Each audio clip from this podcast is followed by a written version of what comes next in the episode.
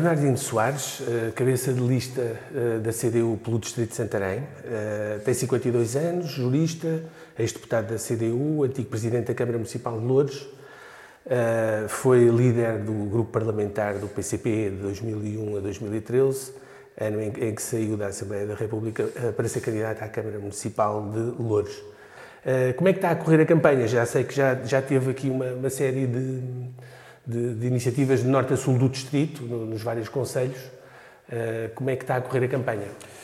Uh, em primeiro lugar, queria agradecer o convite para esta entrevista e dizer que é com muito gosto que aqui estou. A campanha está a correr muito bem. Nós começamos no dia seguinte ao anúncio, portanto, começamos no dia 11 de janeiro e tenho estado todos os dias aqui no distrito ou em contacto com instituições e eh, e entidades importantes aqui deste distrito eh, e também muito em contacto com, com as populações, naquele contacto cara a cara, ouvindo, que é uma coisa muito importante e que faz falta, ouvindo o que as pessoas têm para dizer, também procurando passar a nossa mensagem, é a forma de fazermos campanha. Eu, em particular, gosto muito desse estilo de campanha no, na rua. Como é que tem sido a recepção das pessoas? Muito positiva, quer dizer, em geral, os portugueses, e aqui também no Distrito de Santarém, são cordatos e simpáticos com as pessoas que os abordam, desde que a abordagem seja adequada. Mas eu diria que há mais do que isso. Ah, há disponibilidade para nos ouvir, para nos mostrarem o seu descontentamento com diversas questões, às vezes um certo desencanto com a política, isso também há muito por aí, enfim, e nós compreendemos as razões desse desencanto, e o que procuramos fazer é, a par de, de, dos nossos argumentos próprios, enquanto força política, também fazer algum esclarecimento. Por exemplo, uma coisa que é bastante desconhecida é que nós não vamos eleger o Primeiro-Ministro, vamos eleger deputados, incluindo nove deputados pelo Distrito de Santarém.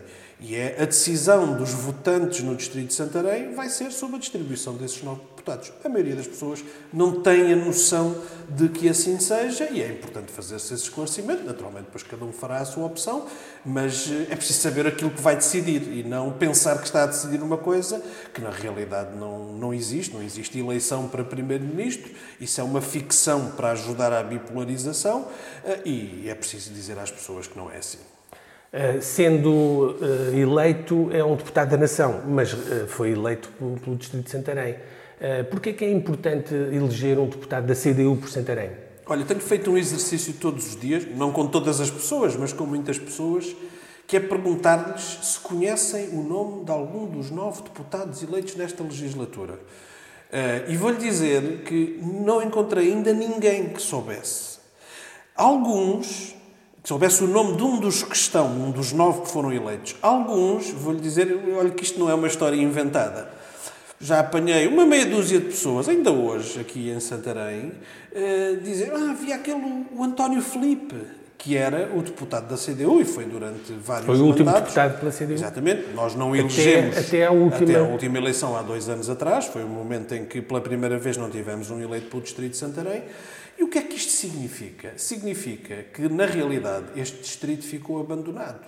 Na realidade, eh, eh, os nove deputados que foram eleitos não tiveram, para além de alguma intervenção mais local nos conselhos onde alguns, eh, de onde alguns são originários, onde têm posições autárquicas e tudo mais, de resto, não se viu eh, trabalho do, dos eleitos eh, aqui pelo Distrito de Santarém.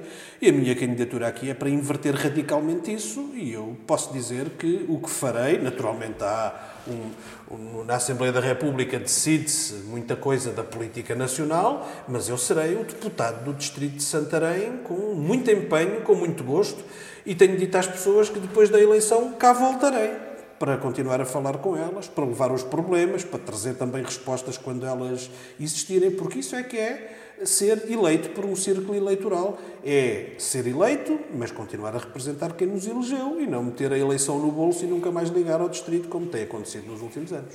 Eh, prestar contas, eh, voltar novamente a contactar as pessoas, dar conta do que, do que é que está Sim. a ser feito no, no Parlamento. Sim e, e, conhecer o mais possível os problemas que vão surgindo, não é? Há muitos que eu já conheço, não tenho a veleidade de saber tudo, não, não, não sei tudo, Mas o contacto permanente que vamos tendo vai-nos chamando a atenção. Alguns dos problemas são os problemas nacionais, isto é, os reformados têm reformas baixas, os salários nas fábricas onde vamos à saída dos trabalhadores são muitas vezes assentes na base do salário mínimo, há muito trabalho precário, há um conjunto de empresas que fazem uma boa parte da sua produção com base no trabalho tempo, em empresas de trabalho temporário. E, portanto, eh, esses problemas eh, eh, são, eu diria assim, em alguns casos mais vincados no distrito de Santarém, não são exclusivos do distrito de Santarém. Por exemplo, Aqui no distrito, o salário médio é inferior à média nacional, que, como sabemos, não é famosa, não é? Portanto, isso é, é significativo. Aqui no distrito, 70% dos trabalhadores têm um salário abaixo dos mil euros. E isso significa que há aqui uma grande parte da remuneração assente no salário mínimo. Depois há, eu diria assim, um uso e um abuso do trabalho por turnos. Não quer dizer que em certas situações não seja necessário ter trabalho por turnos. Agora, isso não pode ser só porque é mais conveniente para a empresa, porque a empresa não quer contratar mais trabalhadores e prefere ter menos e pô-los a trabalhar em turnos sucessivos, às vezes também durante a noite, com um peso enorme na, na vida das pessoas e na sua conciliação com a vida familiar. E, portanto, tenho encontrado aqui problemas muito sérios em alguns aspectos problemas que são nacionais, mas com um recorte mais grave aqui. As reformas também estão abaixo da média nacional, o desemprego é, é, é, também eh, acompanha a média nacional, mas em, alguma, em alguns setores é, é superior. Temos 30, mais de 30% dos trabalhadores precários, o que é de facto uma faixa muito significativa, e portanto nós precisamos de facto ter uma inversão da política nacional com, com uma incidência aqui no Distrito de Santarém para melhorar a vida destas pessoas. Hum, vejo que, que, que está a, a, percorrer o distrito, a falar com as pessoas, com as associações, um contacto permanente e, e diário desde que iniciou esta campanha. Mas hoje, ainda hoje, um cronista do, do meu jornal estava a analisar os, os candidatos que, que, que, surgem em primeiro lugar nas várias listas e são raras as exceções dos que, não, dos que, dos que são de cá, que são os, os chamados paraquedistas. Ontem tivemos o Álvaro Beleza, que uh, recusou ser o cabeça de lista por Vila Real do, do PS uh, porque não quer ser um paraquedista. Sente-se um, um paraquedista?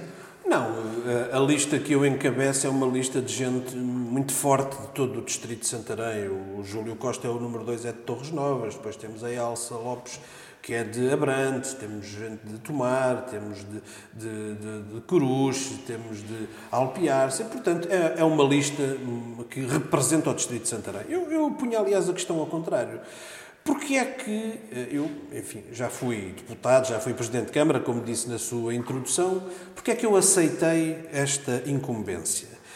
Porque eh, percebi como é importante voltar a ter um deputado da CDU por este distrito. Eu já fui líder parlamentar, sabia, acompanhava também eh, as questões aqui do distrito e sei como é importante o Distrito de Santarém ter um deputado da CDU. Mas a minha candidatura aqui, encabeçando esta lista de gente com grande qualidade, é no fundo a CDU a dizer, o PCP e a CDU a dizerem, este Distrito de Santarém para nós é uma primeira prioridade. É, de facto, um distrito que tem que ter aqui o nosso máximo empenhamento. E eu é isso que quero fazer, é voltar a pôr o Distrito de Santarém na primeira divisão. E isso faz elegendo pelo menos um deputado da CDU. E olhando já para a panorâmica que tem uh, dos problemas, conhece de, de, das conversas que tem com os seus companheiros da lista, como disse, o distrito está bem representado na lista. Uh, o, quais são os principais problemas uh, do distrito que a CDU se propõe atacar? Além daqueles que já me falou, que são também problemas nacionais transversais, embora Sim. aqui com incidência Sim. diferente no, no, no, Distrito? Já falei do problema dos direitos dos trabalhadores, dos seus salários, da precariedade. Também há um problema com a contratação coletiva em muitos setores, coisa que o PS não quis melhorar, e isso tem que ser dito com toda a força. As questões da, da regulação laboral? Sim. Uh, o PS não quis corrigir aquilo que a Troika introduziu de negativo. E isso reflete-se em certos setores, como no caso do, do, agroalimentar, deixou de haver contrato coletivo. E isso significa que as empresas só querem negociar com os sindicatos, estou a falar sobretudo de grandes empresas, se for para diminuir direitos, nunca para aumentar esses direitos. E isso é negativo. Isso é um efeito concreto da caducidade da contratação coletiva. Parece assim um chavão que o PCP e a CDU usam muitas vezes, mas que é uma realidade concreta. Bom, mas para além dos problemas de quem trabalha, da sua precariedade, dos seus salários e tudo mais, aqui no Distrito outra prioridade, e posso dizer isso, será a questão dos serviços públicos, da recuperação dos serviços públicos. que nós temos em várias áreas, uma situação muitíssimo degradada de serviços públicos. Em primeiro lugar, na área da saúde, em que nós temos, com a desvalorização que tem sido feita dos profissionais de saúde e, por isso, também dos, do funcionamento das unidades de saúde, nós temos aqui zonas do distrito com, e por todo o distrito, pois vai variando conforme as soluções que são encontradas, mas há muitos, há muitos utentes sem médico de família.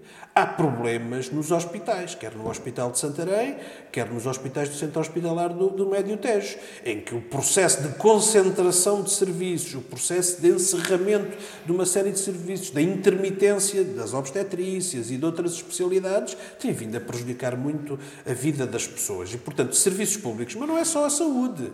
Nós vemos o problema dos Correios, cujo serviço está cada vez pior. Vemos que a Justiça se afastou, em termos físicos, das pessoas, eh, com a distribuição nas comarcas dos vários juízos. Isso significou que, para muitas situações, por exemplo, uma pessoa de Benavente, se, quiser, se tiver que ir ao Tribunal de Execução de Penas, tem que ir ao entroncamento, e isso não é propriamente proximidade. A Justiça também. Se nós falarmos da, da, do problema da educação pública e das escolas, onde tem havido, os problemas também são nacionais, da falta de professores. Eu ontem estive numa sessão com professores, onde apareceram naturalmente as questões da sua própria carreira e também estavam trabalhadores não docentes, das suas condições eh, profissionais, mas uma grande preocupação com a situação que está a atravessar a escola pública. E nós precisamos de inverter isto. Nós precisamos ter a escola pública como o garante para todas as pessoas, sejam ricos, pobres, portugueses imigrantes, a escola pública tem que dar a possibilidade a todas as crianças e jovens de terem a sua formação com qualidade, com acompanhamento pedagógico, com, com uma escola que não seja um depósito, seja um lugar onde se formam pessoas não apenas para serem trabalhadores no futuro, mas para serem cidadãos capazes de enfrentar eh, a inserção na sociedade e, e intervir sobre ela. Depois, outra área muito importante é a área das acessibilidades eh, e transportes públicos. Vamos ver, nós, nós temos, em termos de acessibilidades, várias situações gritantes. Desde logo, a existência de portagens em autoestradas que não, em, em que elas não deviam existir porque isso faz com que, em muitos casos, deixem de ser alternativa. Agora, houve uma redução de 50% em alguns casos. E muito bem, porque isso Na sua opinião, também, deviam ser mesmo eliminadas? Elas deviam ser eliminadas. Isso resultou da luta das populações, dos movimentos de utentes, que têm aqui um papel muito importante. Por exemplo, isso que aconteceu na A23, designadamente, tem a ver também com a luta dos utentes daquela zona que têm-se manifestado sucessivamente contra essas portagens. E o que nós precisamos é que as autoestradas sirvam de alternativa às estradas nacionais eh, que existem. Se não servem para isso, então foi um investimento que acabou por não ter o, retorno suficiente para a região. E pelo menos na A23 e na A13 nós precisamos de ter nós precisamos de, de, ter a abolição das, das portagens de uma vez por todas. E outras, enfim, podemos estudar, mas penso que estas duas são claras para toda a gente e têm, teriam um impacto muito significativo uh, no, no, Distrito de Santarém. Depois, Não só nas empresas, como nos cidadãos que se deslocam diariamente para, sim, na, sua vida. E é? nos centros das, das, das localidades, porque que, que sentido faz nós termos em toda a Estrada Nacional 118 um percurso penoso, que eu faço agora muitíssimas vezes, para atravessar todas aquelas localidades com, com, com, os riscos que isso implica para os peões, para o atravessamento de, das, de, das vilas e cidades, com o impacto de poluição sonora, de poluição atmosférica que isso também tem, e sem nenhum ganho para os centros das cidades. Podíamos dizer, bom, passa muita gente e para, fica. Não, uma grande parte é trânsito que vai para outro sítio. Portanto, não há nenhuma vantagem em passarem ali. E, portanto, outra coisa muito importante, outro, outra infraestrutura que eu queria salientar, é, é, é completar o IC13 e fazer uma nova ponte na Chamusca. Eu já estive na ponte da Chamusca, em contacto com as pessoas uh, ali no semáforo, como também conhece certamente. Já há muitos anos que se fala. E é, atenção, é sempre uma promessa que depois os políticos não cumprem. Aquelas pessoas da chamusca os, os... não acreditam nos políticos. Pois, porque quem tem estado no governo não tem cumprido. Mas não, tem sido não é por falta de resoluções na Assembleia da República. Foi aprovada uma resolução há poucos anos que dizia basicamente três coisas. Encontrar soluções para a regulação do trânsito atualmente, lá puseram os semáforos, enfim, aquela coisa agora, pelo menos não se cruzam os caminhões Sim. no meio da, da, da, ponte, eh, era uh, concluir o, IC3 e era encontrar o financiamento para uma nova ponte que é absolutamente necessária e que tem um impacto muito, que teria um impacto muito grande na população e também na atividade económica. Quer dizer, quando se pôs o Cirver na, na, ali na zona da Chamusca, uma das promessas que foi feita foi esta, uma nova ponte e o IC3, onde é que ela está? Já, já acabaram as licenças das empresas que lá estão, foram agora prorrogadas mais um tempo, mas já vai deixar de haver até exclusividade dessa matéria dos resíduos perigosos, e nem ponte nem IC3. E isto não pode ser. Pronto. Depois, há o problema dos transportes públicos, mas não queremos só mobilidade de automóvel, precisamos de transportes que possam ser uma alternativa viável a essa mobilidade. E este distrito até tem, eh, em particular no que diz respeito à ferrovia, em uma boa parte do distrito, condições para ter na ferrovia uma alternativa significativamente viável. Mas é preciso garantir a frequência das, das, das composições, haver mais frequência das composições e haver também investimento nas estações que estão degradadas e que afastam em vez de atrair eh, as pessoas. Portanto, a ferrovia tem aqui um papel essencial e a mobilidade rodoviária também. Por exemplo, no sul do distrito. O sul do distrito está encostado à área metropolitana de Lisboa e há, por via da, da, da situação especulativa na Grande Lisboa e, e muitas pessoas a afastar-se do centro, e a viver, por exemplo, para o Conselho de Benavente. Esse agora Correia, que está... O Conselho de Benavente. Eh, eh, o Conselho de Benavente, por alguma razão, foi o único que aumentou de população no último censo, em todo o distrito. E tem a ver também com isso. Naturalmente também há uma boa gestão autárquica, sim, também acho que sim, mas a proximidade, a acessibilidade é um fator essencial. Então não faz sentido haver um, uma, uma política que permita uh, financiar a partir do Estado uma ligação mais eh, próxima e mais articulada com a Carris Metropolitana de Lisboa, o sistema que a área metropolitana de Lisboa criou, para que pessoas que fazem movimentos pendulares e que vão para o seu trabalho, ou vão para outra coisa qualquer, que as pessoas não precisam só de ir trabalhar, precisam de ir ao Hospital Vila Franca, por exemplo, precisam de ir tratar de outros assuntos, podem ir passear, que é um Vila direito. Franca está na Carris Metropolitana, claro, aquilo sim, pertence sim. à área metropolitana. Sim, sim. Como e, Benavente não pertence, fica Benavente fora. não pertence, mas... Embora o hospital Sim. Estamos a falar já da necessidade de uma regionalização eu também. Esta semana, Fizesse uma harmonização. Eu estive esta semana com o movimento do Utentes de Benavente e uma das coisas que era relatada era que quando as pessoas precisavam de ir de transporte ao hospital tinham uma enorme dificuldade. Porque não havia transportes suficientes para ir a uma consulta ao Hospital de Vila Franca e voltar, que não fosse ao fim do dia.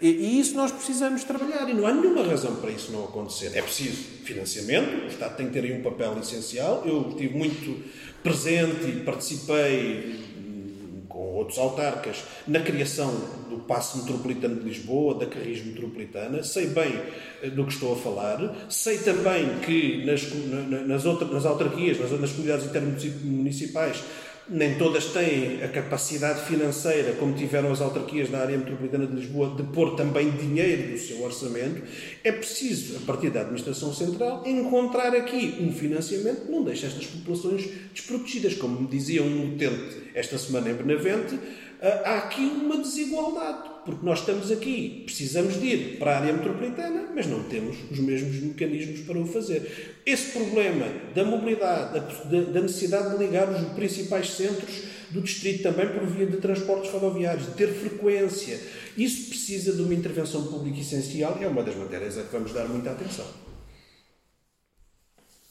Estas são, em suma. Eu diria as três as primeiras três prioridades: as questões dos trabalhadores, dos seus salários, da precariedade, da, da, da, contratação coletiva, as questões dos serviços públicos, a começar pela saúde e pela educação, mas não só, e as questões da mobilidade em termos de acessibilidades e também de transportes públicos com particular impacto na ferrovia, mas também noutras, no transporte rodoviário coletivo, que é, que é essencial para completar, porque uma parte do distrito está mais longe da ferrovia e é preciso fazer essas ligações todas. Falando agora um pouco sobre a questão política nacional, uh, o que estamos agora a assistir muito, vê-se muito na, na, televisão, também há uma bolha mediática, do comentariado político, das sondagens, uh, e surge um, um receio de que, do crescimento da extrema-direita Uh, com a possibilidade deles virem até condicionar um futuro de, governo de direita e entrarem para um, para um futuro de, governo de direita. Isto também surge, quando olhamos um pouco mais, mais, longe, também há um crescimento dos regimes autocráticos pelo mundo inteiro, não é? até vemos agora o, o Trump nos, nos Estados Unidos novamente também a crescer. Tivemos o Bolsonaro, que felizmente se foi embora. Uh, temos a Hungria, temos o Putin na Rússia, temos uh, por todo o lado é um crescimento, quando olhamos para o mapa é assustador e estão a crescer.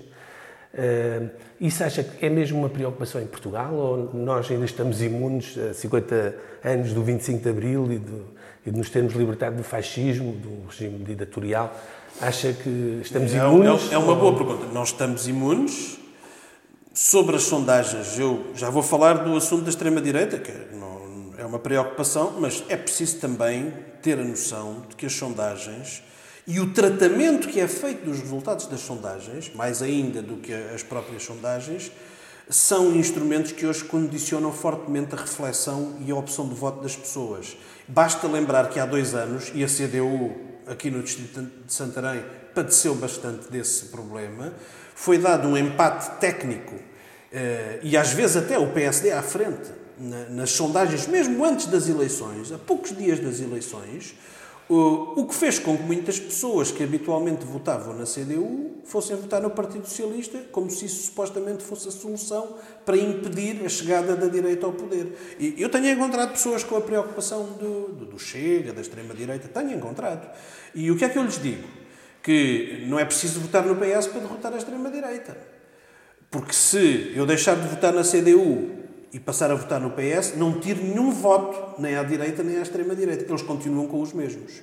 O que estou é a transferir o voto para outra força política e o resultado foi que nas últimas eleições houve uma maioria absoluta que nem o Partido Socialista esperava. Mas há muito esse receio, que é o, funcionamento do voto útil, Ele não é? Para, para limitar. Mas nós temos que esclarecer as pessoas. Temos de Sim. levar estes, é? Ah, porque o PS está a aproveitar isso. O PS está a aproveitar para fazer a sua campanha, assente no, no legítimo receio que as pessoas têm do ascenso da, extrema-direita e com isso procurar não ganhar votos à direita, mas ganhar votos à esquerda. Ora, se o PS quer derrotar a direita, tem que ganhar votos e as pessoas estão a pensar a votar na direita. Não é as pessoas que estão a pensar a votar à sua esquerda, porque essas já vão estar contra a direita. Nenhum deputado da CDU vai apoiar um governo de direita. Portanto, de que é que serve transferir o voto para o Partido Socialista se na realidade às vezes é o Partido Socialista que se junta à direita para uma série de coisas. Agora, eu não vou ignorar a questão da extrema-direita. O que é que faz? O que é que dá terreno fértil para o crescimento da extrema-direita? É quando as políticas não resolvem os problemas das pessoas.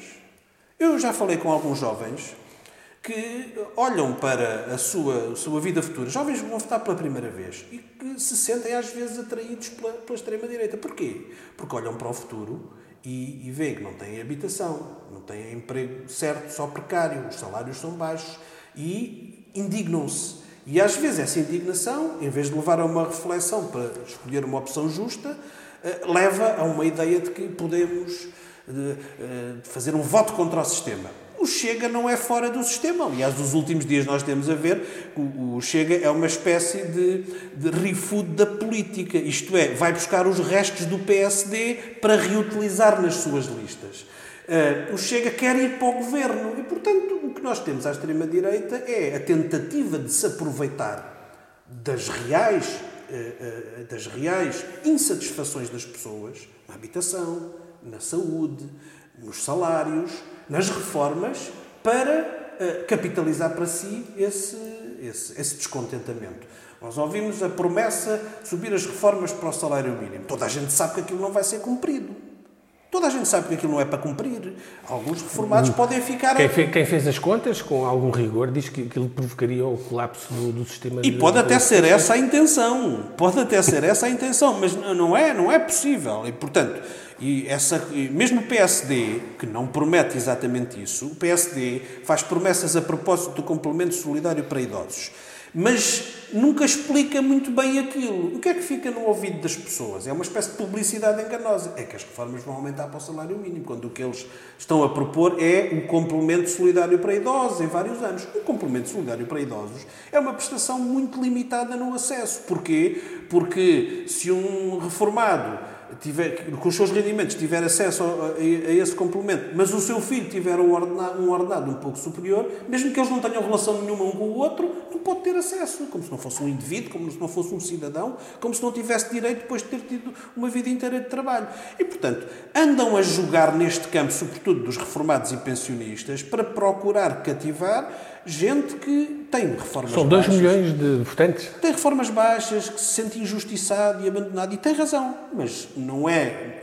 em promessas que não vão cumprir, não é em promessas daqueles que cortaram as reformas, porque foi o PSD e o CDS que cortaram as reformas, e todos os que são hoje da Iniciativa Liberal e do Chega eram do PSD e do CDS na altura em que Passos Coelho e Portas cortaram as reformas. Estavam todos lá na barriga da mãe e agora saíram para outras forças políticas, uma espécie de filiais do PSD, eh, eh, e portanto concordaram com esses cortes. E agora os mesmos concordaram com os e cortes. E preparavam-se para mais 600 milhões, que eu lembro. Claro, e felizmente, e felizmente quando chegou ao dia das eleições do, em 2015, o meu camarada Jerónimo de Sousa disse não queremos a direita no poder, o PS só não será governo se não, se não quiser. E isso virou o jogo. Virou o jogo porque impediu a direita de voltar para o governo e continuar a, a, destruir os direitos das pessoas.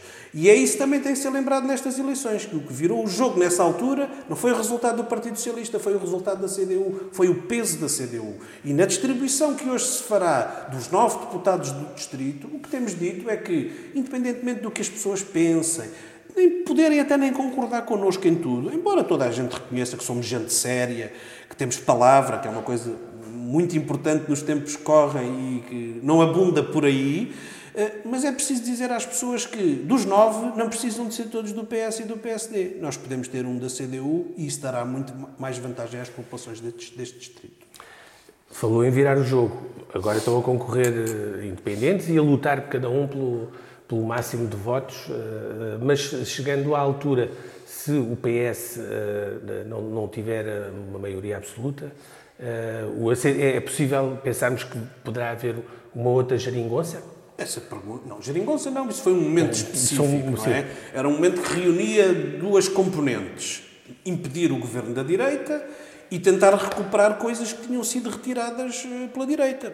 Os cortes nas reformas e nos salários, os feriados, a legislação laboral que por acaso não se recuperou em boa parte, enfim, eh, o subsídio de Natal que estava em risco, uma série de coisas que, que foram recuperadas. Isso é um momento irrepetível. Agora, em tudo o que for positivo, ai, contam com o PCP e com a CDU. Isso não há nenhuma dúvida. E em criar consensos, mas para avançar. Agora, se o Partido Socialista quiser manter uma política, por exemplo, na habitação, não toca nas, nas rendas especulativas, não põe os lucros do banco, dos bancos a, a, a, pagar uma parte dos aumentos das taxas de juros e a diminuir as prestações das pessoas. Se é para continuar a fazer isso, não podem contar connosco. Portanto, essa pergunta tem mais lógica, se me permite, para fazer ao Partido Socialista. O que é que o Partido Socialista vai fazer? Vai fazer uma política semelhante em muitas coisas. Eu não estou a dizer que são iguais. O PS e o PSD não são a mesma coisa, o PS e a direita não são a mesma coisa.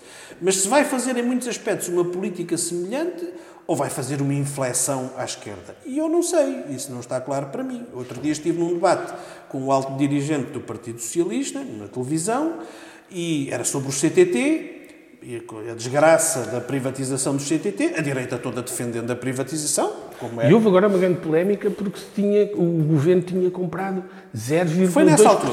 Foi nessa altura. Foi precisamente por esses dias que houve esse debate. A maior parte, na, se calhar, dos portugueses que, que veem o mau serviço do CTT até agradecia, se calhar, era que voltassem a, a, a nacionalizar o CTT. Sabe que os CTT são um exemplo paradigmático do que são as privatizações no nosso país. O CTT era uma empresa lucrativa quando foi privatizada. Era uma empresa que prestava um serviço público muitíssimo relevante e com muito maior qualidade do que é prestado agora.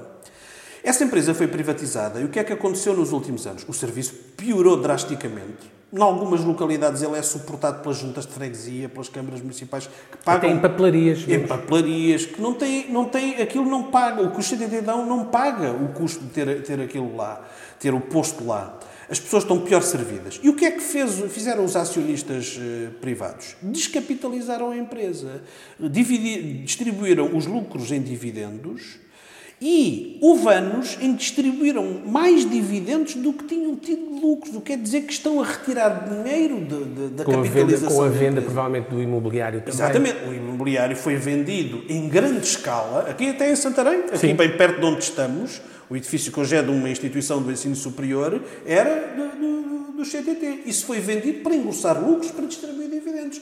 E um dia eles vão, quando já tiverem sugado tudo o que têm a sugar desta empresa vão desaparecer e o problema vai ficar nas mãos do Estado outra vez. E, portanto, a nacionalização do CTT, a renacionalização do CTT, o controle público do CTT é imprescindível. O que é que respondeu o representante do Partido Socialista? Um alto representante do Partido Socialista, não era uma pessoa qualquer, uma pessoa com grandes responsabilidades, já sei que vai ser candidato outra vez, e, portanto, não era uma pessoa qualquer. Respondeu que, de facto, não tinha corrido bem a privatização, mas que era irreversível. Conclusão Está tudo mal, mas é para ficar tudo na mesma. Ora, se for para isto, o Partido Socialista não pode contar com o nosso apoio. Se for para melhorar salários, se for para melhorar, investir mais nos serviços públicos, criar condições para os médicos quererem ficar no Serviço Nacional de Saúde, para os professores quererem ir para a escola pública, aí sim contam connosco. Vai depender das opções do Partido Socialista. À direita, vê-se muitas vezes os comentadores na, na televisão uh, fazerem a equivalência entre o partido da extrema-direita, ou Chega, com o PCP, até com o Bloco, eh, que também consideram partidos eh, extremistas. Que comentário é, é que isso merece? Isso é um, uma linha de argumentação para legitimar a extrema-direita. É isso. E não tem nada a ver, porque o PCP é um partido da democracia, um partido que respeitou sempre as instituições, um partido que sabe fazer o debate democrático respeitando os seus adversários e que não usa no seu debate político, na sua intervenção política, um teor às vezes racista, xenófobo e, e de populismo como, como utiliza a extrema-direita. E, portanto, não há nenhuma comparação. Esse, eu repudio completamente esse tipo de raciocínio, que é o raciocínio que não, vi, não visa, sobretudo, legitimar a extrema-direita. E nós temos que combater a extrema-direita e vamos, vamos derrotá-los também nas urnas. Bom, o que eu posso terminar dizendo que eh, podem contar com a CDU e com, com, com, o candidato que aqui se apresenta é, penso que eh, o trabalho que fiz no passado pode comprovar, não estou só a falar do que vou fazer para o futuro, porque também o fiz no passado, é seriedade, cumprir a palavra e manter-me próximo do, do, das populações e dos problemas do distrito. Isso vai ser absolutamente essencial na próxima legislatura e, se estiver eleito na Assembleia da República, vou uh, honrar esse compromisso e garantir que as populações voltam a ter um representante que não tiveram nestes últimos dois anos. Obrigado.